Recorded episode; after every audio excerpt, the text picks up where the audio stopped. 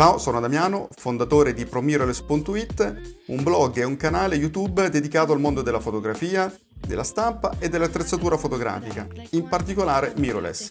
Ti ricordo che puoi seguirmi anche sul canale YouTube ProMirrorless, sul blog promirrorless.it oppure su Facebook, pagina e gruppo ProMirrorless.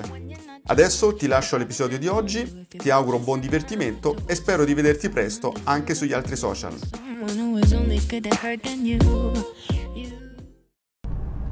Ciao amici di ProMirrorless, allora oggi pausa caffè itinerante, vedete sono in macchina, sto andando, sono qui con la mia mm, fotocamera, sto andando a eh, raggiungere una, una, persona con la quale una, farò una lezione diciamo privata di, di, fotografia.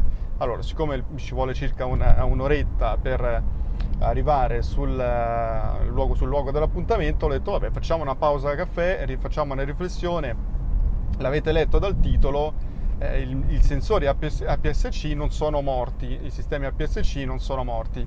Allora, voglio fare questa riflessione ragazzi perché eh, recentemente parlavo con una persona, eh, riflettevo sul fatto che io in questo momento sto utilizzando eh, sensori eh, APS-C eh, Fuji, quantomeno sistemi APS-C Fuji, e lui mi diceva ma come, ma il mondo APS-C è ancora insomma futuro, adesso vanno tutti sul full frame. Allora ho detto, abbiamo discusso un po' su questa cosa, ragionato insieme su questa cosa e eh, vi dico un po' le mie considerazioni perché mi fa un po' sorridere questo aspetto. Mi fa sorridere perché sì, è vero che ultimamente molti produttori hanno, diciamo, prodotto sistemi full frame molto interessanti, eh, eccetera, ma tenete conto anche di come si muove il mercato, cioè Sony ha puntato moltissimo sul full frame eh, mirrorless, ok? Siamo tutti d'accordo su questo.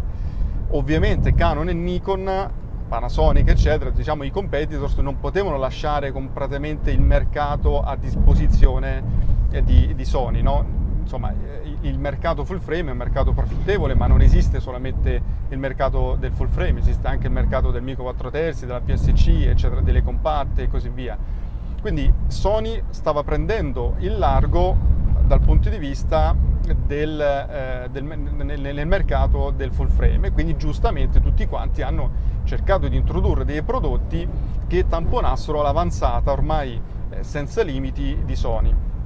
Ma in realtà il mondo APS-C è vivo e vegeto e lo dimostra il fatto ragazzi che praticamente tutti i produttori, quantomeno i, i più importanti, i principali, adesso escludiamo l'Impulse col Mico 4 terzi e il Panasonic col Mico 4 terzi per lo standard diciamo più piccolo no? rispetto al full frame. Eh, tutti i marchi ragazzi hanno di fatto dei sensori APS-C, dei, del, una linea APS-C. Eh, Canon ha una linea APS-C eh, mirrorless, tra l'altro ha appena presentato la M6 Mark II, una macchina interessante sotto alcuni punti di vista. Eh, ha presentato anche nel mondo reflex la 90D, macchina forse ancora più interessante dell'M6 Mark II, APS-C. Eh, Nikon ha le sue APS-C um, ehm, di reflex, diciamo la più importante la D500 che ha venduto e in parte continua a vendere molto bene grazie a delle caratteristiche interessanti, soprattutto l'autofocus. Eh, cos'altro? Pentax ha una linea APS-C, tra l'altro Nikon, scusate, farà una linea APS-C mirrorless, quindi uscirà anche in ambito mirrorless Nikon.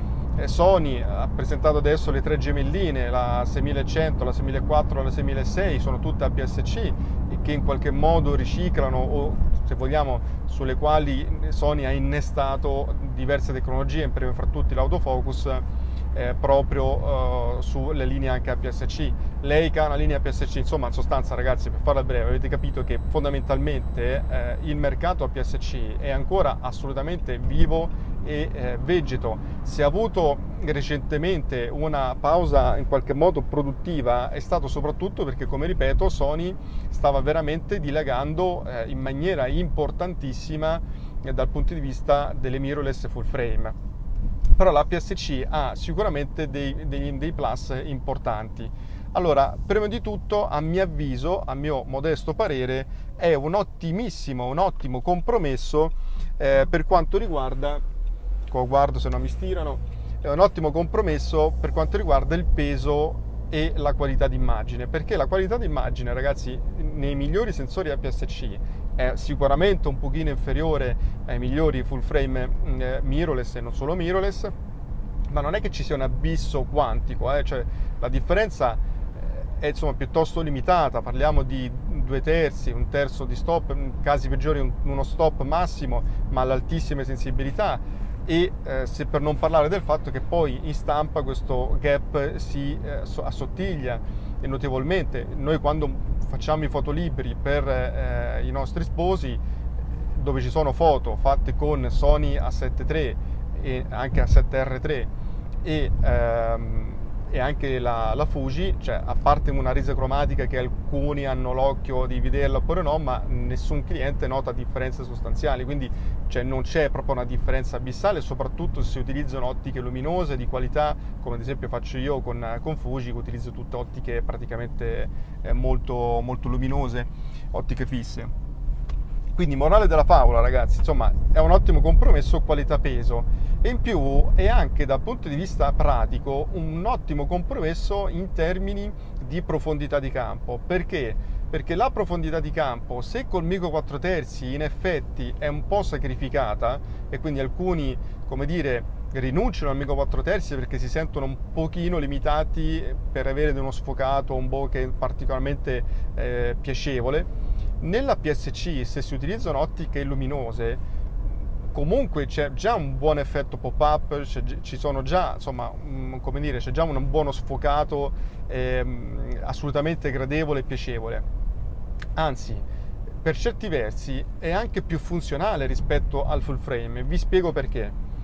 Eh, non sto criticando il full frame, ragazzi, non mi, fraintendete, non, mi, non mi, fraintendete perché il full frame, come ogni sistema, ovviamente ha i suoi aspetti eh, positivi. Però vi sto dicendo a volte lavorare a tutta apertura con ottiche molto luminose su full frame è piuttosto impegnativo, sia per l'autofocus perché è vero che adesso c'è il riconoscimento dell'occhio di Sony che funziona benissimo, eccetera, eccetera, però oggettivamente è un attimo a 1,4 eh, che tu, anche con 35 mm, che tu hai a fuoco il naso e non l'occhio, ok? Oppure che la messa a fuoco è un pochino morbida, cioè non è proprio assolutamente perfetta, cioè ci vuole veramente poco. Oppure può succedere che tu fai una foto ad una coppia, eh, lei appena appena più avanti o viceversa, e di conseguenza devi chiudere perché altrimenti avresti uno dei due col viso fuori fuoco e che non, non sta bene, non funziona, no? lo capite da soli. Invece la PSC ti dà quel margine in più che ti permette di avere sempre luminosità, quindi lavorare magari diaframmi tutti aperti a tutto beneficio del valore ISO più contenuti, ma avere un po' più di profondità di campo per limitare diciamo, i problemi dovuti a un eccessivo sfocato eh, tipico diciamo, del, del full frame. Per cui cioè, non sempre eh, tutto questo sfocato è così vantaggioso, eh? Eh, assolutamente. Chi di voi ha lavorato a pellicola con il medio formato lo sa benissimo che è una menata pazzesca, cioè basta veramente un attimo e tu ti trovi praticamente con delle immagini eh, con un fuoco non, eh, non perfetto, ok? Quindi mm, questo secondo me ehm, è un fattore importante. Poi l'altra cosa che va considerato è che i costruttori eh, avere anche una linea eh, APS-C non è che richiede degli investimenti mostruosi, perché molte delle tecnologie che hanno praticamente sviluppato per il full frame, oppure viceversa, possono essere riciclate su una linea eh, diversa, cioè quello che hai sul full frame e poi passarlo su APS-C e, e da APS-C su full frame per cui oggettivamente al produttore fa assolutamente comodo avere anche una linea eh, APS-C perché va a coprire tutta una nicchia di persone, cioè una categoria di persone che non sono infisse con il full frame, perché credetemi, ora io lo so che voi siete degli appassionati dei fotoamatori con la F maiuscola, eh, come me vi informate, leggete, seguite eh, dei blog, dei, dei videoblog, bla bla bla, ma guardate che ci sono tantissime persone che sono sì appassionate di fotografia, ma non in maniera maniacale, che vogliono avere una buona macchina fotografica, ma che non gliene frega assolutamente nulla del full frame, ragazzi, proprio non gliene frega nulla. E la PSC va stra bene, anche perché costa a volte molto meno rispetto al full frame. Per cui al, mh, mm, a, molti, eh, a, molte persone la PSC va benissimo, si prendono la loro Sony adesso è uscita la 6006 con il 1835 vivono felici o la 6004 vivono felici.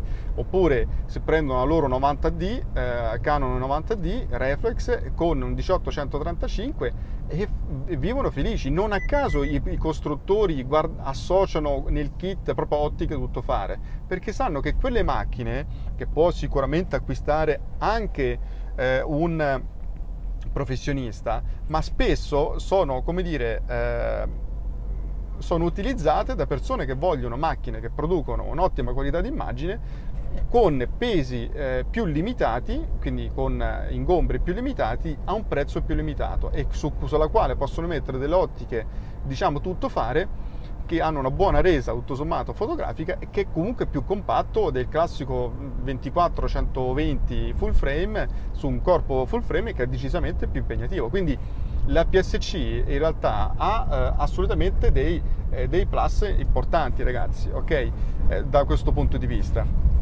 Poi cos'altro? Bah, eh, tendenzialmente le ragioni che mi vengono in mente sono queste, quindi secondo me la PSC non è assolutamente, non è assolutamente morto, è ancora uno standard eh, molto vivo, tutti i produttori hanno dichiarato che non vogliono assolutamente abbandonare questo tipo di mercato, per cui penso che continueranno a, eh, a, svilupparlo. Il mio augurio è che molti produttori facciano quello che ha fatto praticamente Fuji, cioè costruiscano delle lenti specifiche per la PSC non solo grandangolari ma anche tele, perché a questo punto il, eh, il potenziale acquirente può acquistare, può acquistare delle lenti chiaramente ottimizzate che garantiscono chiaramente una maggiore trasportabilità, eccetera.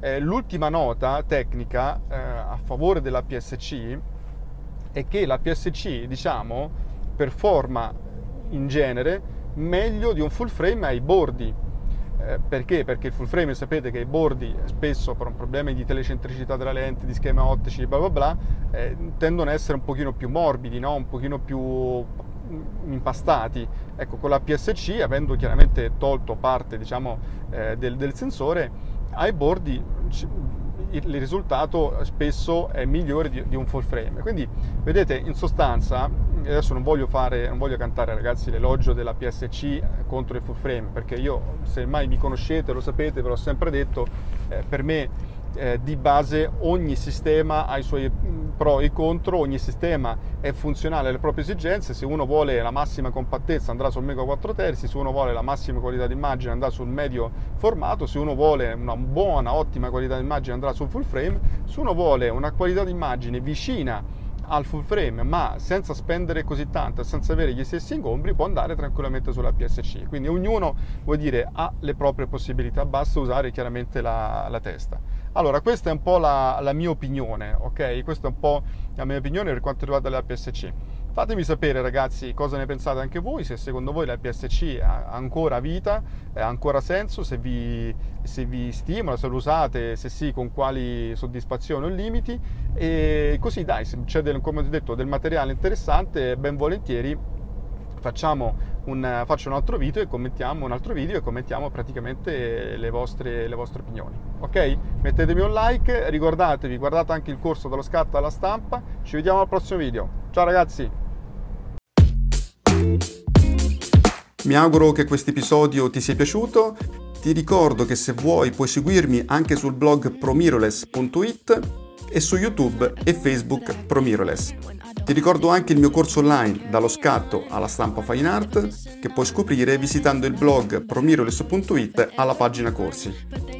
Ti ringrazio, ti auguro buona giornata e ci sentiamo al prossimo episodio. Ciao!